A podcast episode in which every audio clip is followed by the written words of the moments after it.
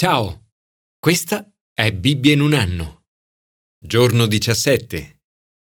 Nella vita non tutte le persone riescono a mettere a frutto pienamente le proprie potenzialità. Siamo così presi dal quotidiano che spesso non ci accorgiamo di vivere secondo i soliti vecchi schemi e non ne cerchiamo di nuovi. Tuttavia, ognuno di noi ha ricevuto da Dio il desiderio di vivere le proprie potenzialità in pienezza. Hai mai sentito questa filastrocca? Solomon Grundy nacque un lunedì, fu battezzato di martedì, si sposò di mercoledì, si ammalò di giovedì, peggiorò il venerdì, di sabato morì, fu sepolto di domenica e i suoi giorni finì. Questa è la storia di Solomon Grundy. Per alcune persone questa filastrocca è il riassunto della propria vita. Ma questo non può bastare. Ognuno di noi, nel profondo del proprio cuore, sente che ci deve essere qualcosa di più nella vita. Gesù è colui che può rispondere a questo bisogno. Ci dice, sì, c'è qualcosa di più. Ogni essere umano possiede un grande potenziale. Gesù vuole che la tua vita produca molto frutto il 100, il 60, il 30 per 1. Per ogni seme caduto sulla terra buona, il minimo è 30 volte. La chiave di tutto è la tua relazione con Gesù. Una relazione intima, paragonabile a quella che puoi avere con un fratello o una sorella o una madre.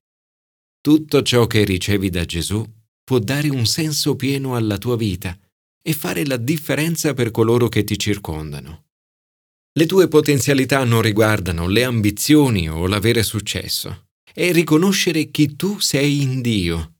Solo cercando Dio e vivendo la tua vita secondo il suo progetto per te potrai produrre molto frutto. Quanto più inizierai a vivere le tue potenzialità che Dio ti ha dato, tanto più Dio ti aiuterà in questo progetto. Dio vuole che tu viva la tua vita in pienezza. Il potenziale del popolo di Israele era enorme. Dio desiderava che Israele non solo fosse benedetto, ma che fosse anche una benedizione per le altre nazioni.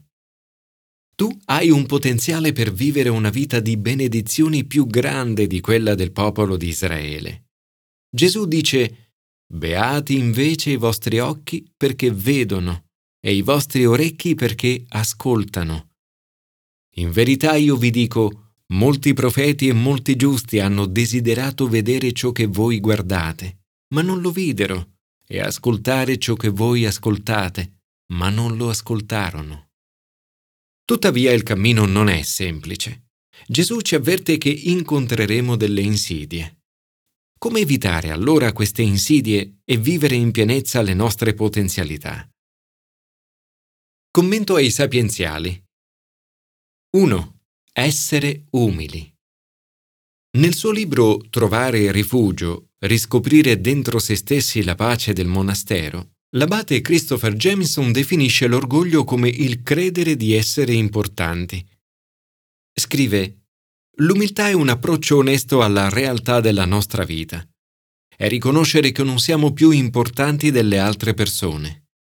Nel Salmo si passa da un'immagine di Dio lontano nei momenti di pericolo a quella di un Dio vicino che vede la nostra miseria, non dimentica il grido degli afflitti, è sostegno del misero e dell'orfano. Le vie del malvagio vanno sempre a buon fine, troppo in alto per lui sono i tuoi giudizi. Pensano di essere più importanti degli altri, specialmente dei poveri.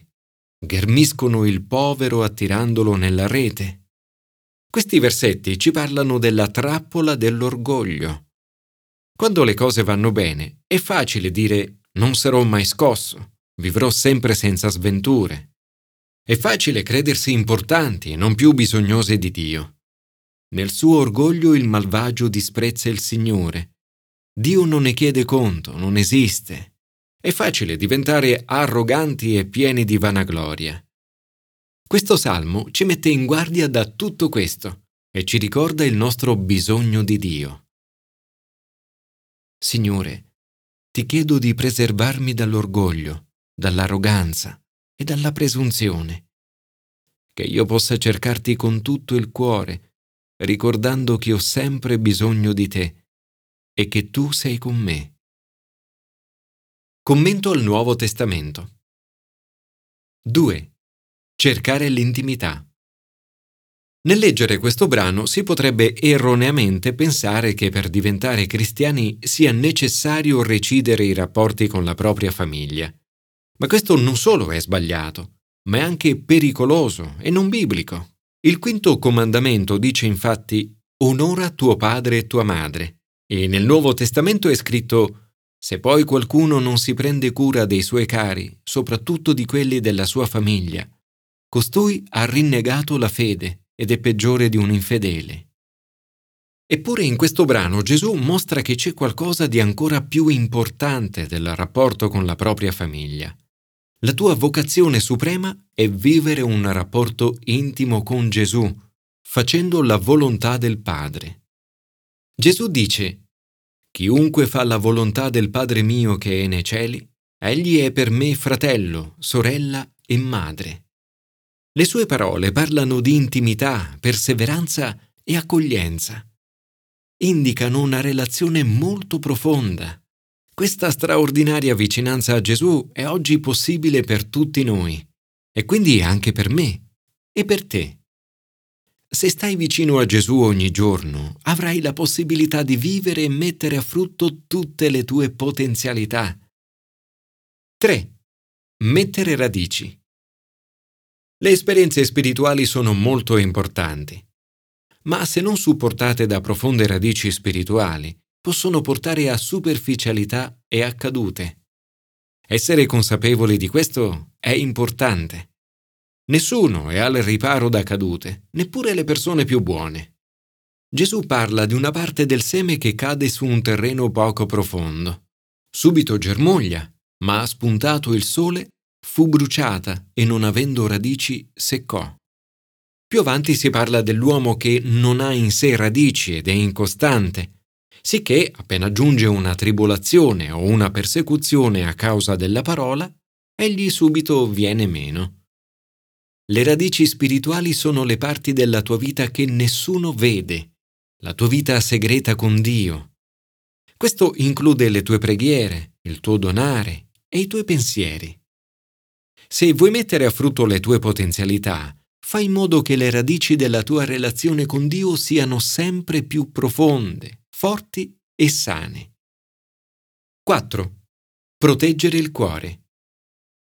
È così facile rimanere sommersi e trascinati dalla frenesia della vita. Sono molte le cose che possono riempire la vita e distoglierti da quel tempo che potresti dedicare a Dio, alla Chiesa e a tutto ciò che ti potrebbe aiutare a rafforzare le tue radici spirituali. Anche questo è un grande pericolo. Gesù ci avverte delle spine che soffocano la pianta e ci spiega che le spine sono la preoccupazione del mondo e la seduzione della ricchezza. Padre, grazie perché mi chiami a questa intima relazione con Gesù. Aiutami a mettere le mie radici in profondità e a mantenere i miei occhi fissi su di te. Aiutami a proteggere questa relazione e non permettere mai ad altre cose, anche buone, di affollare il mio cuore e soffocare la mia vita. Commento all'Antico Testamento. 5. Cercare la purezza. In questo passaggio troviamo un avvertimento sulle conseguenze della vendetta. Da un terribile crimine la violenza subita da Din, ne segue un altro ancora più efferato. Una vendetta non proporzionata. I due figli di Giacobbe e i fratelli di Din entrarono indisturbati nella città e uccisero tutti i maschi. Portarono via come bottino tutte le loro ricchezze, tutti i loro bambini e le loro donne. Un epilogo disastroso. Giacobbe condanna le azioni dei due figli per la loro violenza, ferocia e crudeltà.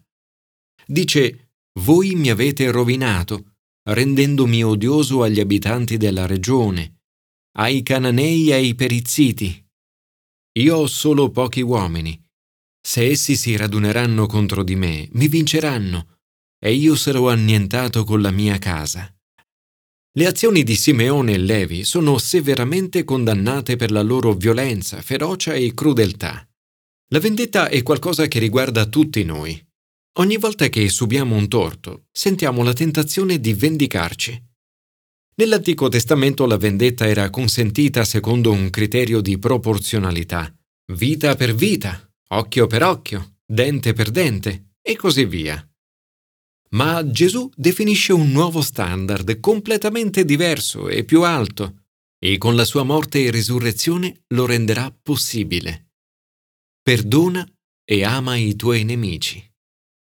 Joyce Meyer parla spesso degli abusi terribili subiti da bambina. Scrive Sei mai stata come Dina una vittima innocente? Posso assicurarti che anche nelle circostanze peggiori Dio ci dà la grazia di perdonare in modo da poter andare avanti con le nostre vite. Alla sua famiglia Giacobbe comanda Eliminate gli dei degli stranieri che avete con voi, purificatevi e cambiate gli abiti. E Dio, apparendo a Giacobbe, ribattezzato Israele, dice Io sono Dio, l'Onnipotente. Sii fecondo e diventa numeroso.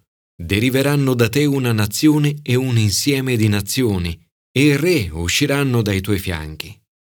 Riguardo alla purezza, Rick Warren ha detto Nel ministero, la purezza nella propria vita privata è la sorgente della potenza della propria attività pubblica.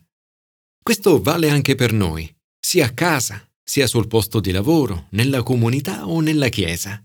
Se vogliamo portare molto frutto per Gesù nel mondo, dobbiamo cercare la purezza ed essere puri. Signore, grazie per le potenzialità che doni alla mia vita. Con te ho la possibilità di produrre 30, 60 o anche 100 volte quello che è stato seminato.